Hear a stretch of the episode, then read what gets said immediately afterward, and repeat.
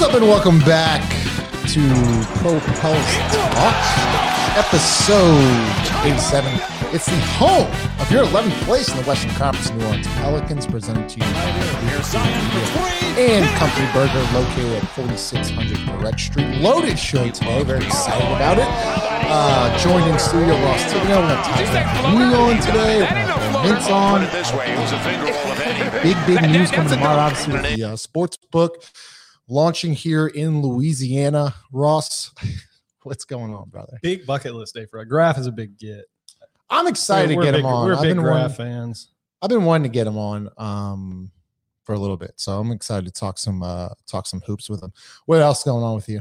Not much. I'm still a little butthurt about how bad the NBA just just fed it to us. Can we talk about that? Yeah. Before we get to that, can we can we Yeah. talk about one thing? So I woke up today. I was in kind of a good mood, um, and I saw this tweet from David False. Allegedly, this guy is something on Twitter, but he said, "Okay, I honestly didn't remember NBA season was still going on, or that New Orleans even had a team." Um, I don't know this. Is this a sports guy? I don't know this guy. yeah, I, I don't Is he trying to be funny or is he just like some random guy? like. Why would you say? Like, why would is he a New that? Orleans guy? I get. I, I don't know. I, I really don't know about him, but he seems to be like a complete douchebag. Yeah, So loser. I wanted to call him out this morning. Um, hey, he's just looking for attention. So go ahead. What, what's chapping your ass, Ross? it, look, this has been talked about. I, I hate the way the NBA does things from time to time, right? You postpone the game. This, this was real chicken shit, right? I mean, we've everybody's dealt with COVID, everybody's dealt with injuries. We play Indiana on Monday night, win, very good game, shorthanded. BI doesn't play, Right. and then I mean, obviously, I guess the 76er. When was that announced? I feel like it was like a week ago, two weeks ago. Yeah. like it was not. This was not like, hey, we postponed the game and then we instantly rescheduled it. So Right. here we are. We have to play on Monday night, and then get on a plane, Back to back. fly to Philly to play a game. All the while, Philadelphia didn't play on Monday and Mhm. didn't play on Wednesday. Mhm. Why would you not have put that game on Wednesday so that we Mhm. didn't have to play a back to back? Philly had Philly would then have had to play a back to back. I think they play. I think they played the Lakers tonight. Yeah. I think. Play Lakers tonight. So we could have played that game last night. They would have been at home. Mhm. It's okay to play a back to back at home. I thought it was just so chicken shit to make the Pelicans play on Monday, Mhm. hop on a fly, a a night game on a Monday, fly up there, play the next day. I mean, we obviously sit JV. He, We said everybody. yeah, I mean, because it's just bullshit. We just have to chew on a loss. And I, I thought, look, I, I thought the guys battled their ass off. I They thought. I thought They did. I thought Willie played phenom- Billy played phenomenal. They battled their their ass off, and then you know we end up losing it late. Whatever, but it's just bullshit to basically have to sacrifice a game like that because you get because you get hosed on scheduling something that's totally out of your control. I, I thought it was just so chicken. Can shit. we I, talk- still pissed off Get- about it. Well, I'm glad you brought it up because it's a good point to bring up because the reason why the 76ers had to cancel it, right? They said, Yeah, let's not even get into that. well, they said that they didn't have enough players to play the game, correct? So one of the players who's on the roster is is deciding not to play. So why is that our fault? Why is it that Ben Simmons, he's like, I'm not playing. Why is that our fault? it seems like your fault. Every team dealt with that. Like bring up guys from your G League. Like every single team had to deal so, with that. and that was going to turn that game was going to turn a win to the Pelicans because I think Embiid was out, Green, like everybody was out with the have won. Sixers, and we would have won. bullshit. It's bullshit. It's bullshit. That, and they put it on Tuesday so that they'd have a day off before this. It's a nationally televised ESPN Laker game. It's just bullshit, and it it really chaps my ass because a lot of that stuff. It, it- it's just it's favoritism, and then like I get it, it's about money and, and, and all that other stuff. It just sucks because we have a team that's obviously been shorthanded for fuck basically the entire year. Yep. Um, and, and, Yep. and and you know you're battling. You win against the Knicks on the road. You come home. You beat the, you beat the Pacers, and like we were supposed to have four or five days off right there. Mhm. So instead, no. What do you, not only do you not? I mean, do you not get that? You've got to play a game, then get on a flight and go play a game less than twenty. It, it just it was really shitty. I, thought that was really really shitty. I mean, it goes from a game that you would have won otherwise if you just left the damn thing where it was. Yeah. Everybody had to deal with COVID. Everybody had to deal with that little surge. I, I don't know. I just I, I thought that was crap. Can we talk about uh, Nickeil Alexander Walker and Billy Hernangomez, two guys you mentioned? I want to start off first with Billy. Um, he is a guy that just doesn't get enough recognition for what he brings to the team uh, night in and night out. He, he kind of reminds me a lot of the Jose Alvarado Um, he just shows up every night. His energy level's infectious. He's, Consummate professional. he's a professional, and he has a career night. I think drops twenty five. Uh, he even has a double double. 29. 29 sorry 29 points uh 10 rebounds another double double for for billy uh billy hustle but ross tell me his job is not easy you No. know mm-hmm. he he's got a young kid in jaxson hayes who we're trying to you know we're trying to give him minutes and things like that and and billy every time keeps getting pushed down the ladder but when we need him he shows up Shows up. He he had just got nine DNPs in a row. nine and then set a career high It ain't like he was a guy playing 14 minutes a Right. night, kind of into the game. They pulled Willie off the end of the bench. He hadn't, I mean, he hadn't been getting any minutes, and he rolls off and plays a game like that. I thought it was incredible, and it it speaks to to uh, him as a, him as a player, obviously Yeah. what he can what he is capable of doing on certain nights, but him as a person to one just stay ready. Yep. Like you got to stay ready. And we said this whenever we brought Hernangomez in was that one of the things he can do is microwave score a little bit. Like he's a guy, a big guy with a offensive skill set. And and you saw, look, we ended up not winning the game, but it sure as hell wasn't his fault. right And you see what he can do, I think, in certain situations. And we've talked about that before, where if we need a bucket, if we need, if we're ever down in a game early in the first half, he's a guy that I think you can go to because he does have a little bit of that offensive Yes. versatility.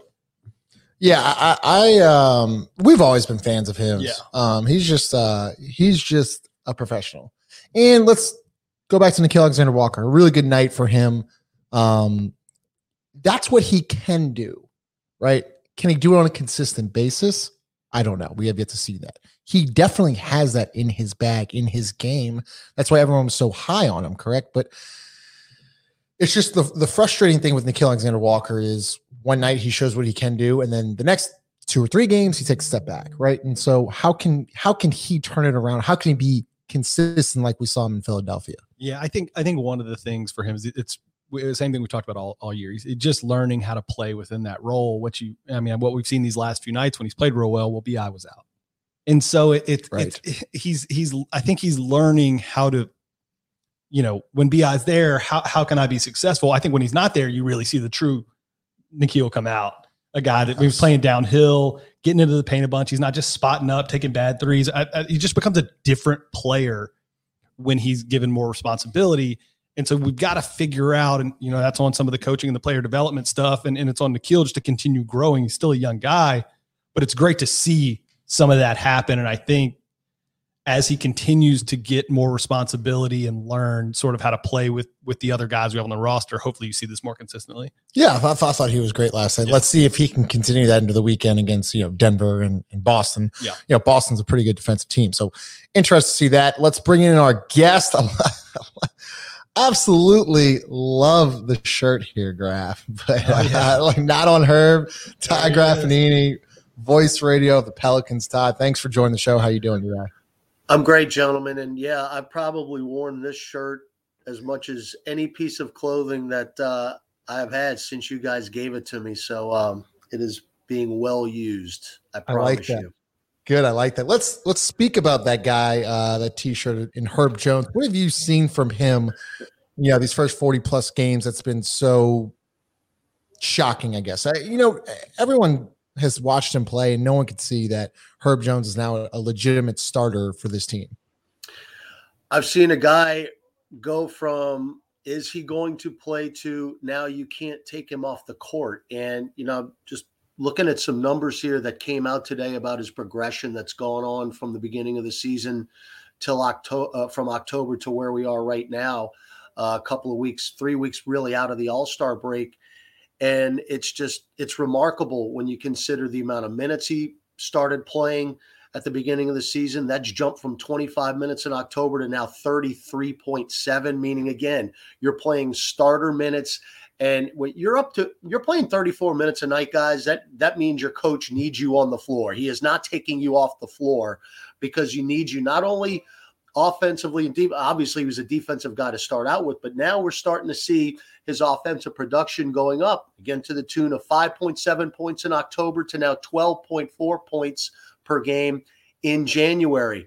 That is a productive guy, and his shooting has gone up dramatically. He's a 40% three point shooter now, which is just again the Fred Vinson school. The the the shot doctor has does it has done it again. I mean, this was a kid in college and prior to college who was, I mean, I, for lack of a better word, he was woeful shooting three point shots. Yeah. He, he, was he was so bad he didn't even take them uh, really at, Alabama. But now he is at a forty percent clip in the NBA. It, it's just you know what we saw him do at the beginning of the year defensively, even going back to when they were in Nashville prior to training camp, they were talking about what he was doing defensively, and that was really the origination of not on her uh, with those workout with those workouts before training camp. Obviously, we weren't there to see it, but um, you know, uh, I, steal of the draft. I mean, he's got to be in the he's got to be in the conversation. Uh, you know, I, I, don't know what other steal would be that's that's being so productive for his team that was not drafted in the first round. That's for sure. Yeah, unquestionably, I'm, I'm glad you brought up the you know because everybody we had heard a lot about the defense, and I think what we all thought was that the, the offense would be a work in progress. And the shooting obviously you know that jump from you know in basically three months is incredible and, and speaks to vinson and how great he is. But i'm glad you brought it up a couple days ago when we all remember in summer when he ran that ato for her. And uh, everybody was like and then here we are play. now and, and now here we are you know in january and, and willie drew up that exact same play herb to get a big bucket coming out of a timeout just earlier this week. So it's you know, it's not just the shooting. It's, I mean, it's really right. the entire offensive repertoire. You're watching it grow right before your eyes. Yeah. And one thing he's doing as well, he's probably done this a lot more in the last month, month and a half. He's really moving without the basketball and he's cutting. Mm-hmm. Slot and cutter. He's starting to get, he's starting to get buckets at the rim. And when he starts doing that, the the game really expands. And you know, we haven't even talked about, and I can look on my numbers right here, what he's done at the free throw line as well, because he wasn't that good of a free throw shooter at Alabama either. He let's see, he is at eighty one percent at the free throw line. Unreal. Yeah, it he's is. been great. He's just um, we're just so excited for him, you know. And um, Great kid, humble kid. I mean, very humble. Oh, uh, I mean, like like most of this team. I mean, it's just we got such a great group of guys, fellas, and they're so rootable. And I, I just, you know, and I'm sorry I'm cutting in here, but you know, we're on the stream of consciousness thing. It, it all goes back to Willie Green because I, I mm. promise you, being along every step of the way when the team started out three and sixteen, you know, traveling with the guys this is the highest compliment I can give. You know, there were a couple of rough patches, believe me, but po- as far as Willie Green's post games, um, specifically that Minnesota game on November 22nd, which was really the red letter date of this team, uh, uh, pretty much. I think that was the the bottom of the barrel, and everything has been much better since then. But when we were going through that very difficult stretch at the beginning of the year, you could not tell what the record was because Willie Green would not allow that to happen. He would not allow any type of negativity to enter into the building. He was a very positive person, even when we were one and nine. When when you know it seemed during that stretch uh, in the very early stage of this year, it's like, are we ever going to win another game? I mean, that's the way it felt to me. To me, I mean, obviously that's not the case, but you know, Brandon Ingram wasn't playing, and you didn't know where the offense was coming from. And you'd go into practice and those guys would just practice their tails off very energetic. And again this is going back to november when it was just really dark as far as the record goes. And that it's just i'm so happy to see them now playing solid basketball night in night out. You go to the gym thinking hey we can win this game tonight and that was not the case very early in the season but willie green never allowed any type of negativity to seep in and it was awesome would you say he's the biggest difference from last year? I mean, last year seemed to be very bleak and, and a lot of negativity. This year, as you were saying, one and eleven, he's still positive. Talk, there's like, no, there's no, that. there's no question about it. I, I, mean, and you know, you just you go back to that day, and I called it the weekend of doom last year. That that weekend still haunts me. The Friday night in in Washington and the Sunday afternoon at Madison Square Garden, and the, the lowest of the low last year was that Knick game, and and I'm driving home in the post. Game. I'm driving home because, of course, we didn't travel last year, so I was driving home after it was a Sunday game, and I'm driving home, and it's three o'clock, and I'm listening to our post game show, And that's when Eric Bledsoe said he wasn't paying attention in the huddle to Stan Van Gundy. I am not kidding you guys. I nearly drove off the road. I nearly drove off the road when I heard that. Um, I mean, that sums it up to me right there. Right. Um, and nothing against Stan Van Gundy. I never met the man. I, I actually met him in Phoenix this year when we went out there because he was doing a TNT game. The only time I ever interacted with him was like I'm doing with you guys on Zoom. I mean, never met him personally. Uh, last year was just so strange. it was just wow. so strange. But but I mean, you think you you listen to what Josh Hart said a couple of weeks ago on a podcast. Said he hated basketball. He he'd want to play basketball anymore. Right. And you know, and you bring in a guy like Willie Green and Josh Hart loves playing for the man. Brandon Ingram has completely turned his career around. Not that it wasn't going in a positive direction anyway, but Brandon Ingram is playing the best basketball of his career right now because he's got, I think, such a close relationship with Willie Green. The guys have been watching film from the very beginning. If there's an issue, Brandon Ingram knows that the door is open. He can discuss what he thinks needs to be discussed as far as what the team's going, how the guys are, are practicing, how the guys are playing, plays that are being run during games. He's got, you know, Willie Green's got his ear open and and he's not afraid to take suggestions. And, you know, when when your best players are lockstep with your coach, that that's a that's a very big deal. Um, you know, again, this is my third year in the league, and you know, I thought Alvin Gentry was a great guy. I just there was just so much inconsistency with him as how the guys played for him on a night in and night out basis. It was definitely the case last year with Stan Van Gundy. This year, again, there have been a couple of clunkers. That Minnesota game, really specifically, when Willie Green said, We can't have this, this is unacceptable. And then, of course, since November 24th, the Pels have been a much better team. But um, no, he is not allowed any type of negativity or bad thoughts creep in, even when the record was not good. And and now again, we're starting to see the uh, the results. And being healthy is a very big key as well. Yes. I think you know that. yes. I, I do want to touch before I get to Ross. I want to touch because you mentioned something important to me is Brandon Ingram's relationship with with Willie Green and, and being a coach that is the biggest thing as a coach is, is, having a relationship with some of your best players and and and, and not only players but your front office members your, your, coaching staff and things like that. But talk to me about brandon ingram's relationship with willie green and the difference because there was some rift last year between brandon ingram and stan van gundy that's been out to the public now. But what's what's it like seeing them on a daily basis and how close they are? No it's it's it's been great. And again in in coach's office is right you know got the the practice courts and uh, right there at the Ochsner Sports Performance Center. And, and coach has that corner office where you can literally walk out the side door of his office and right onto the practice court. So, you know, we we have gone in there times of practice, and Brandon's been in the office talking with with Willie. So, you know, it, it's it's always good to see that. But again, the the film watching early on in the season when when Willie's saying, "All right, Brandon, this is what you know we're expecting of you, and this is you know what you can be doing on a night in and night out basis." And you know, when you think about how his game has really evolved this year, we knew he could score. Um, at times, he had been inconsistent, scoring on a night in and night out basis. And look, I've, I've said from the get go, and you know, when when Zion was healthy last year, you're it, it is so hard to win in this league, guys, if your best players are not on the floor. And th- that's that's just not here. That's everywhere.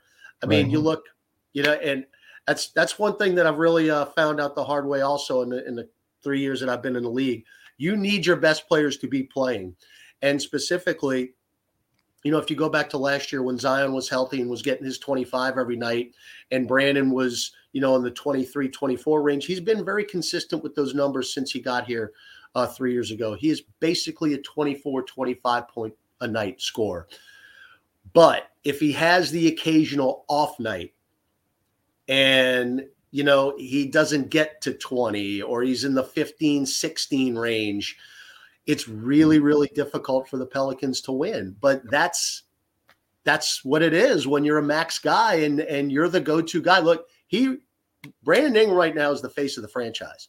There's no two ways about it. I mean he is the unequivocal leader of this team. I think you know when we first met him a couple of years ago very, very quiet. He's a very quiet guy, you know, no matter what. But I think he's really started to blossom in, in a leadership role and in, in a more vocal leadership role, which he really, I don't think he was comfortable with a couple of years ago. I think that's completely the opposite now. I think he's totally comfortable with it. And he has been much more vocal this year. And I think a lot of that has to do with Willie Green and and what those two guys have been able to do basically behind closed doors and say, hey, you know, maybe uh, maybe you can be a little bit more vocal to your teammates. Maybe you know you can show them the way. But I, you know, just again, there's a stream of consciousness going. What he has done now, as far as not only rebounding and distributing the basketball, both of those numbers are up this year. Career highs, you know, I believe. He, correct, and he's got four. He's got four double doubles this year, and there have been I off the top of my head, three games off the top of my head where his assist total or rebound total has been nine. So he could easily uh, have seven, eight, nine double doubles this year, where he had less than 30 in his career. He's got four this year. And it's just been so much fun to watch his game evolve to where it is right now. And I still think he could be better.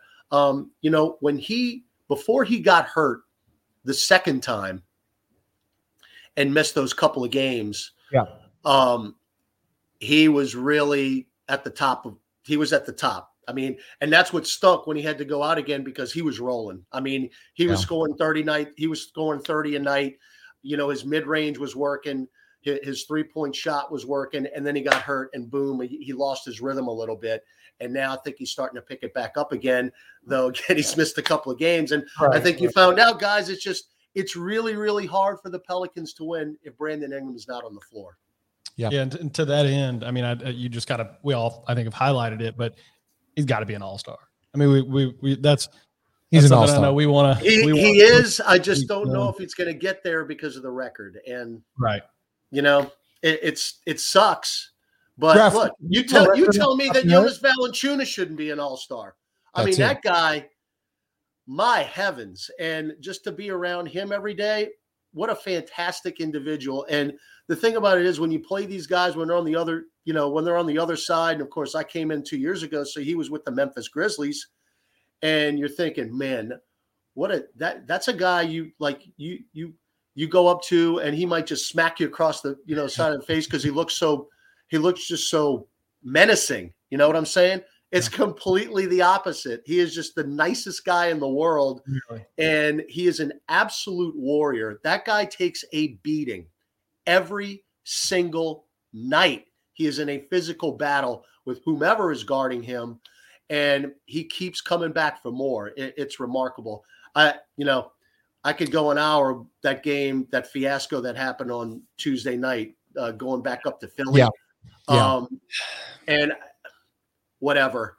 Uh, we ran it about the, the, I, I'm glad you did it before I did because I could go on another rant about it. But anyway, I'm gonna I'm gonna push that to the back burner. But I'm I'm a, I'm actually relieved Jonas did not make that trip. Yeah. You know, uh, he deserved the night off, so to speak. Yeah, and yeah, uh, it was good because Billy got back in there and uh, did what he normally does, night. which is uh, just roll out of bed and get a double double when he's on the floor. Yeah, JV's been just a lunch pail guy. I mean, we're look, we go to one of us is pretty much at every game, and and he's probably been for me at least the maybe the most fun guy, you know, new addition to the team this year, just because he that guy brings it every, every play, night. every night, every quarter. Like you and never you never look around and you're like, where's Valanciunas at? Like you know yeah. where the guy's at. And again, fellas, when you're in the arena and you're watching these games, because on TV it's a little bit different because but now you can when you're in the arena you can focus on it. Oh, yeah. You watch the physical battle that guy goes through every single night. Just just you know take a couple of minutes and just watch him. Yeah. And don't watch the ball and, and you can see it's just it's remarkable and the mm. guy is never hurt. I mean, he's missed a game here or there, but he comes back every single night. He's back at you know, he's taken a couple of practices off this year, mm. but you know, by all means, take as much time as you want off mm-hmm. because you know he's going to come back when the game really counts and he's going to give you all he has. And for that matter, you know what? He's got 32 double doubles now. He's third in the league. So that's something you can count on. Yeah, and he's a big. I mean, he's a big reason why we ever. You know, not that we focus on the three and sixteen start, but you have to talk about it because it it speaks to a little bit about where you're at now. But a lot of people, I don't think, realize that in the you know in the 28 games since then, we're 15 and 13. We're a good bas- right. We're a good basketball team. Uh, we are. Yeah, and that, that's what's been exciting to follow the team this year is that you didn't hit that. You know, you didn't just start bad and stay bad. I mean, this has been a team that's been above 500 for the better part of the year now. Yeah. Well, we're healthy, and, and and I think when we got, you know, full, we're obviously missing, right? You know, your biggest piece of the of the puzzle, but I, I think what has turned this around has been the health number one, and then when everybody has been healthy, guys now know what their roles are mm-hmm. each and yeah. every night. Uh, and when Herb moved to the starting lineup on a full time basis, and Nickeil went from a starter to someone who was coming off the bench, I think that helped Nickeil Alexander Walker. I know it helped the lineup because Herb Jones now you had you had a defensive lineup in with Josh Hart, who by the way is playing his best basketball. I was about to that was my next question. and um, you had Josh Hart and Herb Jones, who are defensive guys, defensive minded guys on the floor as your starter. And then you had a guy in Nickeil who maybe was putting a little bit too much pressure on himself, hmm. even though he comes across like he doesn't. I don't think anything bothers him. And that's that's a very good trait to have. Um, but I think coming off the bench kind of took a little pressure off of him, thinking that, you know, I got to get my 20 points every night. I got no, that's not the case. We just need you right. to do, you know, not to the dramatic extent we saw the other night, in Philly when he put 31 up, but he is capable of doing that. He is capable of doing it. It just hasn't been consistent night in and night out. And but right. we see what Nickeil can do. You know, we see flashes big time. Uh, you just would love to see it on a on a night in and night out basis. So, Graf, you mentioned Josh Hart. Tell me, let, us talk about him a little bit be, because you know, in the off season, he goes on JJ Redick's podcast and says how pissed off he was and how disrespected he felt not not only about all the NBA teams, but especially in New Orleans. He's changed his game. I think he's changed his his leadership role, as you mentioned, roles. Right. I think he's embraced his role as a leader of this team. Um, and I want you to kind of talk about what he brings to this team every day that you know the average fan doesn't get to see because we see him on game night and he's busting his butt and, and, he's rebounding and he's scoring and he's talking. he's one of the leaders on the court.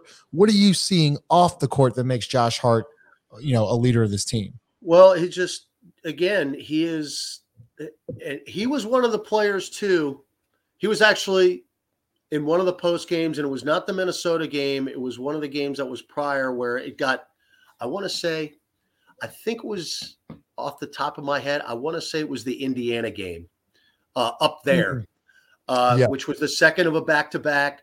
We beat Portland the night before. We traveled up there again. Don't get me started on the back to backs going into the Eastern time zone. It is just that's tough. When you lose the hour, it, it's it's ridiculous. It never should happen. Um, I mean, again, we just saw it the other night, but we never should have played that game anyway. But when you're traveling and you're getting in an hour later, you're walking into your hotel room at 2:30 in the morning. And you know, that night, the Indiana game, we we played like we were still in New Orleans. And Josh, after that game, it, it, the game was never close. I mean, Indiana just rolled out early and they kept making shots, and we basically coasted through that game. And Josh on the post game, you know, just paraphrase was like, "This is unacceptable." I, I mean, I know it's tough, and we can only use the youth excuse so long. You know, we're, we're in the NBA, and it just it was to that effect, and that's something that he wasn't doing uh, in the first couple of years here. But again, I, I just think the relationship that he has with Willie Green, who basically said, "Josh, you go do whatever you need to do out on the floor to make us a better team," and specifically, that is when you rebound the ball take off down the court. And it's uh it's been remarkable. He's got and he didn't play the other night. He's got 260 points in the paint right now. His career high was two years hmm. ago when he first got here. He had 202 points in the paint. I know this because I update these stats every game. he had 202 points in the paint in 65 games. He hit 202 points in the paint this year in literally half the amount of time. in half the games.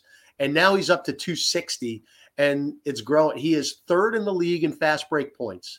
Third in the league, meaning again, he is getting to the rim, uh, which is just fantastic because you need a guy like that on your team to do the dirty stuff. And Josh does the dirty stuff. He is a tremendous rebounding guard. He's at 7.6 per game. That's fifth in the league as far as guards go. Um, he's got 10 double doubles now, way more than any amount he, would ever had in his career. Uh, I want to say he had, I want to say he had seven or eight a year ago, but he's already up to 10. And that's another guy talking about Brandon Ingram. How many games this year has Josh Hart had nine rebounds? Yeah. Easily five, easily. So he could he could have about 15 double doubles right now if the numbers would have you know just kind of worked out in his way. But and, and no, almost that, four, and almost four and a half assists a night, which is yeah. know, basically he's he's a career high. So Brandon Ingram is career high, averaging career high in assists right now, and Josh Hart um, is averaging a career high yep. assists. And, and Jonas Valanciunas is having his best year too. In assists, yeah, and and, and Todd, is that, a, is that before I, let, let, me stop you. Let me get. I'm, I can go, go on in an assist rant too because and look at this. I see Jokic and you know Harden, and they get their triple doubles, and triple doubles are a great thing. But the hardest thing to get in a triple double, in my mind, is assists, because now Jokic is a different type of player because he's a guy that can stand there at the top of the key and he's seven feet and he can see cutters and he can and he can dish it to him and you get the lay in and that's your assist. But the assist thing, guys, you're relying on somebody else to get an assist. And that's why it's very difficult for our guys to get assists because, and I'm not, you know, trying to sound mean or anything like that, but we just, we're not yes. a very good scoring team. We don't right. make enough shots. Uh, mm-hmm. on a night in and night out basis, and uh, again, I can just look at the numbers to to back that up. You know, I'm I'm watching the Indiana Pacers make 19 threes the other night. 19, uh, you know, last Monday, and we're three for 24 in the same game. I mean, it's really hard. Yeah, I, I, know because we were 21, 29 and 31 at the free throw line. That's go. why we won that game, which, by the way, that's what Philadelphia was the other night because they put Joel Embiid on the free throw line 20 times. Ridiculous. Absolutely ridiculous. Um, but you got to have guys make shots if you're going to get assists. And we just don't shoot the ball well enough on a night in and night out basis to have those assist numbers. That's why getting your points in the paint is so important for this team, uh, especially.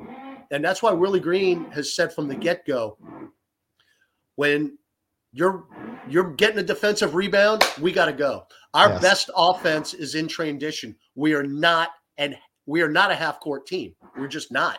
Uh, it, it's much more difficult for us to score uh, in a half court set than it is for us to get out and run. And you know, we go back to Josh, who's right. You know, one of the best fast break guys in the league. Yeah, that construction's going on in the background. Is that is that is that like a daily occurrence for you there? no, they're actually. Uh, I mean, full disclosure here, we're going uh, solar at the, uh, oh, at the Graf household, and they are uh, they are and the, the panels are already installed. They're just uh, they're literally hooking them up now to make them work today. Love so. that. That's beautiful. So yeah, that's great. No, I, got a lot on the plate, gentlemen. Yeah, I guess my question to you was, you know, with the assist and career high and averaging and things like that, is that a testament to the coaching staff and, and Willie Green and and the? I don't want to say it's a obviously it's a new offensive system. I feel like there's more flow in the system. Last year, Stan Van Gundy was more robotic, and you have to be in this spot and you have to be in that spot and things like that. I was pretty, um, I was pretty mean to him last year. But well, I think Willie Green is more had, of a. I mean, you had a transition guy, Lonzo. Remember, who's a you know pretty darn good point guard. Um, you know, but again, we get we get to the consistency thing. You know, Lonzo was was a guy who you could go out and he'd hit seven threes and score 25 yeah. points and have eight assists and seven rebounds. And then the next night he'd score five points. Right. You know, it, it's just consistency is the key, gentlemen. I don't know how many times I've said that word today, but um, that's what it's all about. I mean, it, it really is. Um, I, I just think it's been, and again, it, it I'm I'm trying not to be unfair to Stan Van Gundy because I never saw practice. You know, I get mm. to go to practice. You know, I, I, get to go when when even Alvin Gentry was here. I was at practice every day. Um, they allow us, and again, big thanks to Griff and and Trajan and Willie Green for allowing you know the radio guys and the and the TV crew as well uh, to go in there and, and watch on a day in and day out basis. So well, since you've you seen know? Gentry Gentry's practices and Willie Green's practices, what are the difference? what would you say is the biggest difference then? Um, you know, it's a good question. Is it more? Gentry's thing is that he didn't have a defense, right? We're not bad defensively. I, don't no, think we're that. No, no, no. I mean, the thing about now too, you gotta you gotta understand, fellas. When you're in the season, it's not like training camp practices. Right. I mean, right. these are you you go in there now because these guys. What is really key when we're this deep in the season now? Thankfully, it's kind of spread out a little bit now. We've had a lot more days off because the the early stages of the year we were really bunched up. I mean, we were playing more games. We had played more games than any other team in the NBA. I mean, like through 30 games, we were at 30 and, and other teams were 26 and 25. So they really bunched the schedule up for us very early. Now it's let up a little bit, not discounting what happened on Tuesday and what's going to happen tomorrow night and Saturday because we would not be playing a back to back if not for Philly uh, back on December 19th. We wouldn't be playing the back to back then, and we would be playing the back to back tomorrow night right. and on Saturday against Boston. But again, we're playing four games in five days. And talking mm-hmm. to Daniel, yeah, and talking to Daniel Sallerson a little while ago, and he's going to have to research this, but I, I, would probably bet the Jim Eichenhofer of Pelicans.com has already started to do this.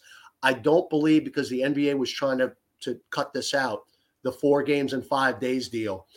We could be literally the only team in the entire league who are going to play a four game and five day stretch starting tomorrow because of what happened in Philadelphia. Uh, mm-hmm. Again, I'm not I'm not 100% positive on that. That's just something that Daniel and I were talking about.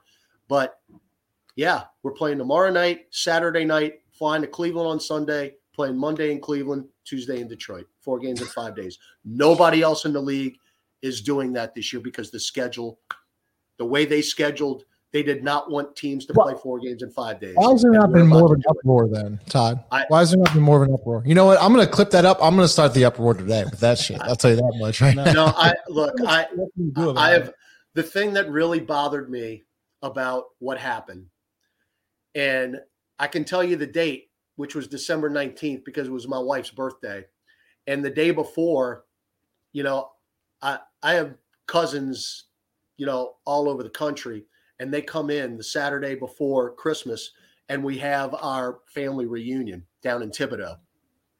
And I missed that because I flew up to Philadelphia that day. Well, that's that's fine.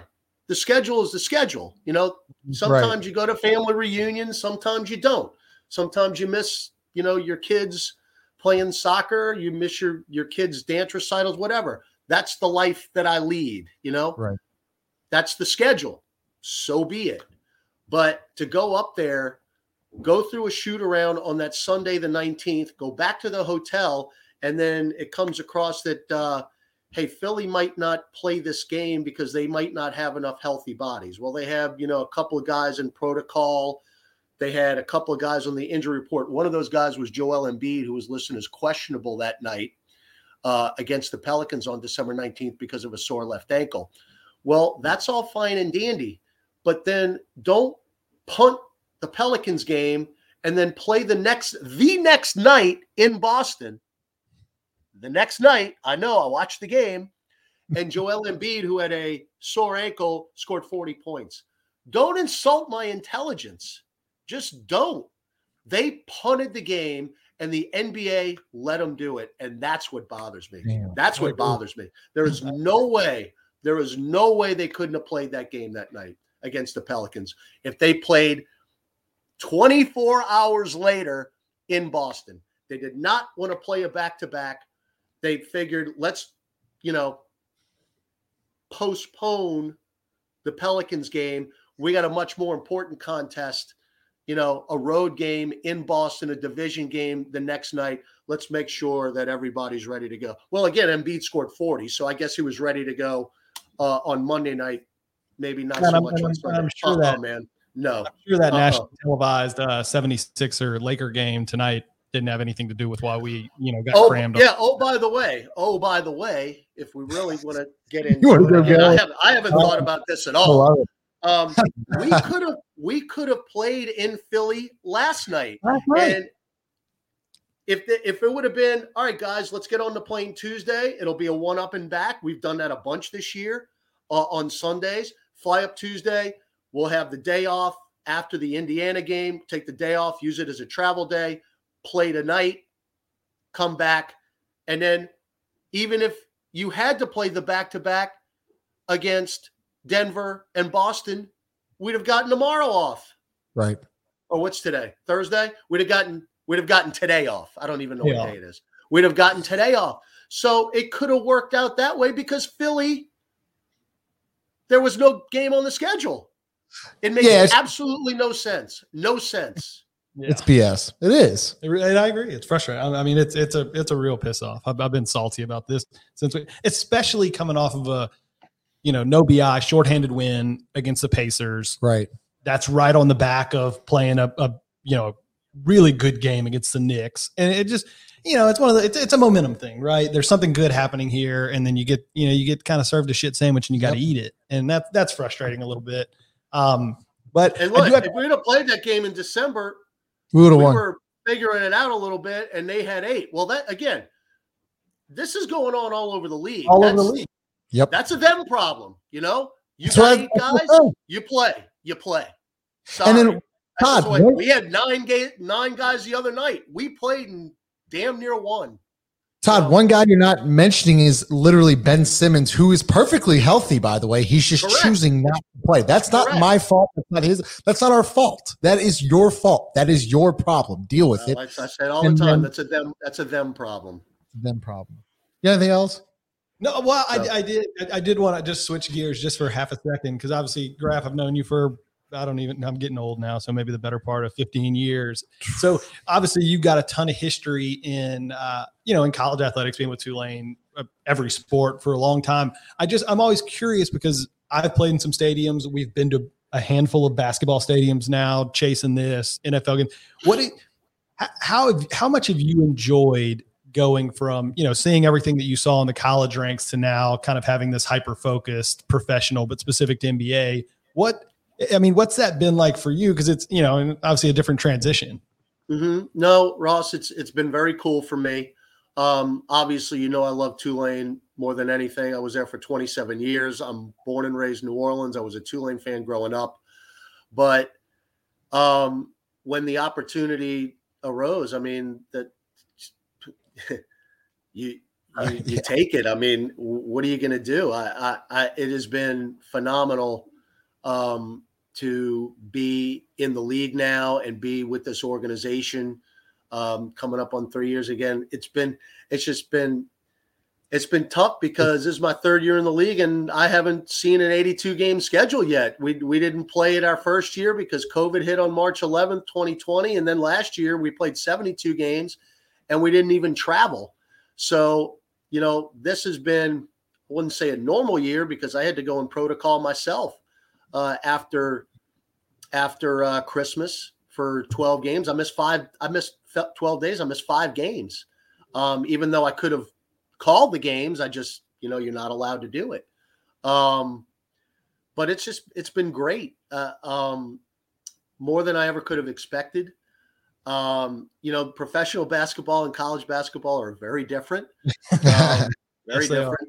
Uh, starting with you know the guys. It's funny because a lot of the guys that are on the team with the Pelicans. I mean, you think about could still be in school right now. They're they're that young. You have to kind of kick yourself ever so often and, and and talk about that. The difference is is they make a lot of money, a lot of money, and I'm not talking about NIL uh, money, uh, a lot of money. But you would never really know. You'd never really know. Um, the arenas are different because obviously, you know, in college there's no student section, and uh, or in the NBA there's no student section. You're you're in these big you know 18 19,000 seat buildings. And for the most part everywhere we go it's the the crowds are pretty good. Um it, it's just been and and a night in and night out basis guys you just realize how unbelievably good these athletes are. They're just yeah. they are phenomenal. They're phenomenal. And i think it must you know i got to call every so once in a while. I say, you got to be kidding me. You got to be kidding me when some guy's hitting a ridiculous shot. But I say that a bunch because I see right. these ridiculous right. shots being made by these guys who are capable of making them. And you're thinking, how in the world does that go in? Well, they go in because they practice it. It's, yeah. it's, it's crazy. For sure. Well, well, Ty, I can't thank you enough for taking time. We've we've talked about you a lot. A lot. I'm so excited to finally bring you on the show, and we'd love to have you uh, come on more regularly and things like that, and keep up the great work. I know when I'm coming home from Country Day coaching a game, I put you on, and, and I love hearing, love hearing you. Just you're so passionate about yeah. the game, and you're, you're kind of like me. You're just like screaming and just excited to be there and everything like that. So. Well, you know, just from I, a fan. I re- no, I really appreciate it. No, I mean, what if if you can't be excited about what you're doing? I mean, why are you even doing it? So, and again, sure. it makes it so much easier. And Ross knows this. Uh, just me being around Tulane all those years, um, why I had such a passion for it, and why that continues here uh, with the Pelicans. When you're around these guys every single day, and when you're you're I mean, you're in the inner circle pretty much. I mean, you're traveling with them, you're in the hotel with them, you're on the plane with them. You see them at practice. You see, I mean, you want them to succeed. You you know because their success makes everybody else's success better. It's just it's a great relationship, and I'm very very fortunate to be doing what I'm doing. Todd, uh, bringing on actually Ben Mintz of Barstool Sports. He said he wanted to oh, meet Mintzy. you. Yeah, I, I just Todd, I've never gotten to meet you, and I've heard so many good things from mutual friends of ours, and I've uh, followed you since you used to do a great job at Tulane and now the Pels. So I just wanted to say hello and meet you. Awesome, man. Great to meet you as well. Yeah, man. big, big. Oh yeah, he's a big Pels guy, and so um, yeah, gotta we're bringing. You, got to get you in the building, man. When are you? Uh, when are you going to catch a game? Well, I actually was in Madison Square Garden when uh for the win. I, I go on the I go on, I did the game in Brooklyn last year, and uh, I went Madison Square Garden, which was an awesome effort. Just beat the crap out of the Knicks. Yeah. Uh, and then I'll I'm going to be in New Orleans a good bit for more. I know Mardi Gras, the Pels are usually on the road. Yeah. There's an Ash Wednesday home game, and then there's a home game against the Mavericks the 17th. And then I'm also that Final Four weekend, April 2nd, 4th, it's Hogs for the Cause. I'm a big part of that, the barbecue music fest that helps families fight brain cancer. Uh, we're doing a huge weekend around that. So I've got a lot of New Orleans and Louisiana stuff coming this year. But uh, awesome to meet you. Big fan. Well, I appreciate it, Mintzy. Uh, please, when you get to the Smoothie King Center, come on up section uh, 112. That's where we'll be, man. Got to meet you. Awesome. Look forward to it. All right, All right gentlemen. appreciate Thanks you. We're going to bring on Mintzy now. Thanks, brother. Ben Mintz of Barstool Sports joining us first. Mintzy, before I get to the show, we'll we'll absolutely hook you up some some floor seats when you get in here. So let us know, and uh, we'd we'd love yeah. to. Uh, I got hit up. I got a guy, one buddy in the Pels front office too that uh, hit me up about too. So we're gonna. I can't wait. Love it. Yeah, let us know. So uh, Ben Mintz, first off, thanks for joining the show. I know you have. We were going to take a break, but I didn't know you wanted to meet Graf. But let's get into it. You, huge news coming to Louisiana um, tomorrow. I want you to kind of touch of what's going on um the barstool world and, and what y'all got planned okay well so look this is the day i got hired at barstool last october, october of 2020 and since i got hired the day i've been looking forward to is tomorrow when the louisiana barstool sportsbook app launches we're i believe it's going to be the 12th state and we got the gambling and the sports books and the casinos i believe that was last october but we're in a society now where it's all about the app. Everybody wants everything at their fingertips. They don't want to drive to the casino and spend all that time parking and bet and all that. Everybody wants to sit at home or grill out or be with your friends or be at the whatever. And it's hmm. finally launching tomorrow. Kudos to the state of Louisiana for getting it done before the conference championship games. Hurricane Ida got in the way. Uh, I know another problem was the nine parishes that voted against it. They, have got had to do software where you can't do it in those parishes. But uh, the Barstool Sportsbook app, uh, partner with Penn Gaming, which is L'Auberge, Baton Rouge, Lake Charles, Boomtown, uh, West Bank, and Margaritaville, Bossier. That's uh, our app launching tomorrow. Uh, there's five apps launching in Louisiana. I'm not going to say anything about our competition. What I will say is our brand is uh, unique and different because what makes Barstool great is you get to interact with Dave Portnoy and me and all the content that goes with it. You can like me, fade it, whatever. Uh, we're by the people for the people, and I'm going to be in Louisiana a lot for Mardi Gras, Final Four Hogs, and uh, getting out and taking it to the people. And I thank y'all for supporting it. I appreciate. It. I see the the code Bayou that's up there. So if you sign up for the Barstool Sportsbook app, you type in the code Bayou. All you have to do is bet twenty dollars or more on either conference championship game, and if Joe Burrow throws for one yard on Sunday in the AFC Championship, you get 100 free dollars. And then we also have one other big promotion where this is up to a thousand dollars. You can deposit 50, 100, 500, 1000, doesn't matter. Yeah. Up to a thousand, you get a risk-free first bet. So it's the very first bet you make. You don't have to opt in, you don't have to do anything. So for example, you put a thousand bucks on, you put a thousand on the Bengals.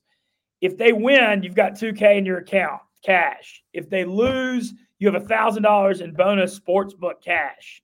So you'd have a thousand and you can't cash it out immediately. It's bonus cash. You'd have to fire it but you'd still have a thousand to play on. So it's basically a free roll. It's up to a thousand bucks.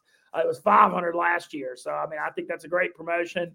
And uh, we appreciate the support where you get from Louisiana. I, I mean, I can't, my phone's been going blowing up, uh, going crazy since the news. I'm, I'm just on the moon about it. Oh yeah, Thank we can't wait. We'll, we'll definitely be doing that bet. I don't know how you, I don't know how you uh how you can uh, like beat that. That, that sounds fantastic. No, I mean, oh yeah, and I'm gonna try to do some. See, I'll, there'll be bet with Mintzy stuff on there that I'm gonna do for okay. Louisiana uh, for Saints games, LSU. I'm gonna try to start doing it for some Pelicans games. Yeah, like that was my next question. Do you have anything for the Pels? Um, like anything Pelican bet wise that um will be play tomorrow? Yeah, so they, we they, play. Yeah, they play tomorrow. Play tomorrow and, and Saturday. Uh, yeah, okay, I hadn't looked at the line, seen the line yet for tomorrow, but uh, I might come out with something tomorrow, like a bet with the Pels, because I want to continue. Look, I love what y'all are doing in New Orleans and uh, building this Pel- for the Pelicans community. I think the thing with the Pelicans fan base, it's small but mighty, and uh, it's because of diehards like y'all, and I want to I want to support it. I always want to yeah, support it for sure. Definitely mighty. Yeah, for keep, sure. Yeah, keep us posted on if you guys do something tomorrow. I think it'd be fun. Yeah, and hey, I want to. We'll link up on some stuff. I love what y'all doing, Boot Crew Media. I'm telling you, I'm throwing down in New Orleans. I'm coming for Fat Tuesday. I'm marching the French Quarter on Fat Tuesday. I'm gonna. I believe I might be riding in the Krewe of Freret Parade uh, on Saturday, February 18th uh, I'm going to be around New Orleans a lot. That Final Four, that hog. So uh, you know, this is. Gonna oh yeah, for Dave sure. Port, Dave Portnoy. I got to say, it's an honor to me that he said this. He said, "Look, I got faith in you. When the Louisiana app launches, we're going to give you a lot of freedom. You can go down there, do what you want.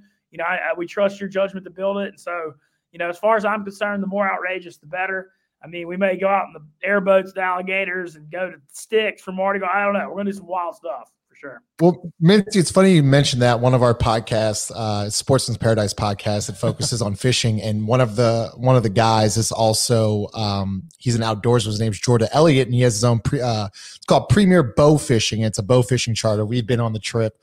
It is an absolute blast. It's about as so outrageous as you. It's about as outrageous as you can get. It's a night. It's a night from like 8 p.m. to 2 a.m. You're just oh, both wow. with redfish. So we'd love to put y'all together. He's uh he's taking out like Sean Payton and Cam Jordan and Mark oh, Ingram oh, wow. and all those guys. He's uh he's one of the best. I'll definitely can link y'all up for sure. So um what do you I want to mention, you know, what do you see from the Pelicans? I know you went to the game uh, at Madison Square Garden. They've gone through a couple, uh, you know, ever since then they won one against Indiana, lost uh, against Philadelphia. A lot what of people you, were out in that Philly game. That was a weird one. A lot of people back yeah, up. I mean, it was Joel Embiid at 42, but that was kind of a hard one to even judge. You know, it almost felt like a scheduled loss with all. Yeah, and so they have a couple tough games coming up this weekend. They got the Celtics coming up uh, tomorrow night, and then a back to back. Or I'm sorry, they have Denver tomorrow night, yeah. and Boston Saturday. Um, so a pretty big stretch here. But you know, Mintzy, they're a game and a half out. I feel like you know they can make a move in the trade market coming up here in the next couple weeks and, and, and try to propel themselves to that to that 10 seed. I, you know, you, you follow this team. I think making the playoffs would be a huge boost for especially Hell really yeah, it would, especially without Zion this year. When nobody, when everybody wrote them off, very especially after the bad start they had, and everybody just you know wrote them off like they were one of the worst teams in the NBA. This team's got a ton of heart, man. They play hard every night. Uh, I, I'm I'm just thrilled as a Pelicans fan to finally like our head coach because I couldn't stand Gentry or Van Gundy, and so I'm just that's an exciting thing. The team plays hard for him you got a lot of guys that are really, you know, younger guys buying into their roles. And, you know, I, am a big BI fan. And so, yeah, I want to make the playoffs. Hell yeah, it matters. Uh, I think it's, it's important to show, you know, show the progress and improvement. I love that. Do you think, um, are you big on De'Aaron Fox coming back home? that would that would be very uh very very interesting. He's out right now, right? Hey, I think he's a little banged up, but you know we we've talked about either De'Aaron Fox or C.J. McCollum coming. I would rather De'Aaron. Uh, yeah, I'd like either either option uh, would be more than interesting. I always like De'Aaron Fox though. I think that would be a lot of. I, I would be all for that to be honest. Um, I, have yeah. been a fan of his for a while. Yeah, the fact that we're getting, you know, that the, there's a little bit of smoke around those type of names, I think, like that in and of itself is sort of exciting, and I think shows that hey, look, we're, we're you know we're not going to stand pat here. There's an opportunity right. to, to get to the playoffs, and let's let's see if we can bring in not only somebody that'll help us now, but but it can possibly help us in the future too. Well, my thing too is we're in this culture, it's, it's a societal thing. You know, we're all in this championship or bust thing, and it's like the NBA, everybody tanks like, oh, if you don't have a chance to win the title, you should be in the lottery I was just saying on air, that's bullshit, man. ridiculous. Uh, yeah. I think there's a lot of value in being a winning organization and giving your fans a product they care about on a night in and night out basis. And uh, I think this team right now, man, the fans identify, you know, fans are really liking this team because they they believe, you know, how hard they play and how much they like Coach Green. And so, hell yeah, it's important. I want to see them make a trade. Got to get more offensive firepower. That's very obviously what they need. So yeah, I'm, I'm all for it. What names are getting uh, on the trade block? You're all hearing. Yeah, I've, I've, seen, I've, seen, Fox, uh, obviously McCollum. Um, apparently, they they called about uh, Sabonis. I just saw that is Sabonis is interesting. Um, yeah. And what about like on the Pelican? Who who who's the, who are the Pelicans front office making available? That's a good question. So, you know, we've talked about it, but um, you know, one guy that I think is a great trade value is uh, Josh Hart. But you know, they're trying to move Jaxson Hayes. Been trying to move him, and um, I think everybody is on the table besides Zion, BI, Herb, and possibly JV. Um, I, I, don't see the Pelicans shifting off JV because he's been such a great, you know, leader in the locker room. I love Josh Hart. I just think his values, you said Ross, and other podcasts goes won't be as high as it will ever be. So I think Josh Hart on a contending championship team would be um, pretty good. Yeah, I think. Yeah, I think that is his role. He's a great off the bench energy guy yeah. that really helps you on that kind of. I, I, I agree with that I think that's fair. Yeah, Caris LeVert's another name that's been coming up. I, I think you're looking at. I think what you're looking at more is packing it, packaging up some of these picks you've gotten from Milwaukee and from the Lakers over the years. Yeah. Um, I don't know that you know. I, would be surprised if Josh Hart moves. I really would. Really? Yeah, I think he's playing that well. I think I think he's been uh, that sort of integral to to how well they've played this year. Um, I think I think they're going to package up some of these picks to do something. I mean, you may see some French guys go, no, yeah, Hayes, but we'll, we'll see. I don't know. I'm yeah. excited about it. So Ben, thanks for joining the show. Oh, uh, man, thank y'all. Uh, appreciate it. Keep keep up, keep doing what y'all are doing. Uh, yeah, once again, use code Bayou. Download the Barstool Sports uh, sportsbook app and then use code Bayou and then Mintzy just once again kind of run them through. Yeah, so just I want to reiterate this on this risk free bet thing. Yeah. It's the first bet you place you can't lose. I mean, you get bonus cash back. And so it's the very first one.